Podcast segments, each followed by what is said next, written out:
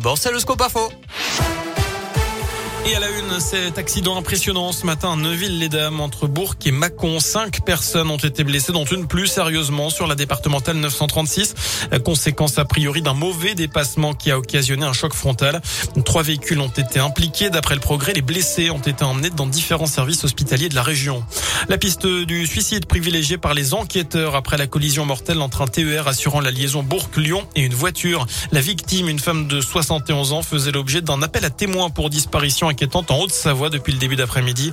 Le drame s'est produit hier soir vers 21h à un passage à niveau sur la commune de Perona.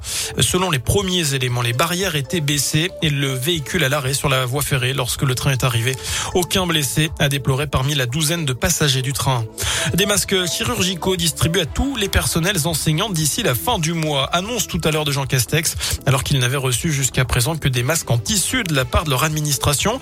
Notez également que le Haut Conseil de la Santé publique doit rendre son avis demain sur la généralisation ou non des masques FFP2, plus filtrants et principalement destinés actuellement aux soignants.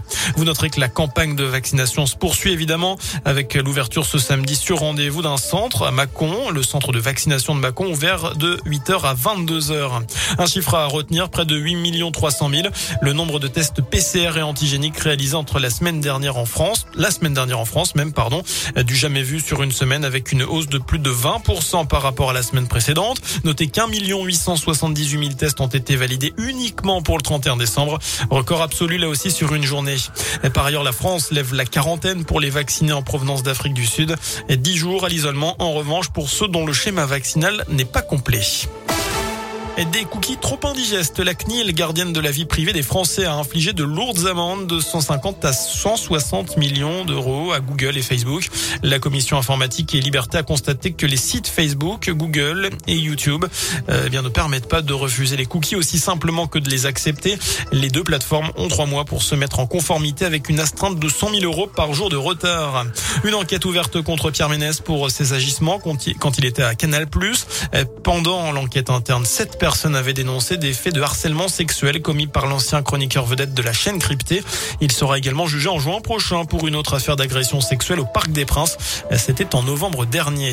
On termine avec euh, cette question essentielle. Êtes-vous plutôt team brioche ou team frangipane? Notre question du jour sur radioscoop.com alors que c'est aujourd'hui l'épiphanie. Et dans la région, certains seront plus heureux que d'autres de trouver la fève dans la galette. Opération une épiphanie d'or et de diamants pour une boulangerie de Haute-Savoie avec 10 fèves gagnantes à trouver. Elles permettront de remporter des pendentifs d'une valeur comprise entre 75 et 595 euros. Voilà pour l'essentiel de l'actualité. L'info de retour dans une demi-heure. Excellente fin de journée en compagnie de Nico. Merci beaucoup.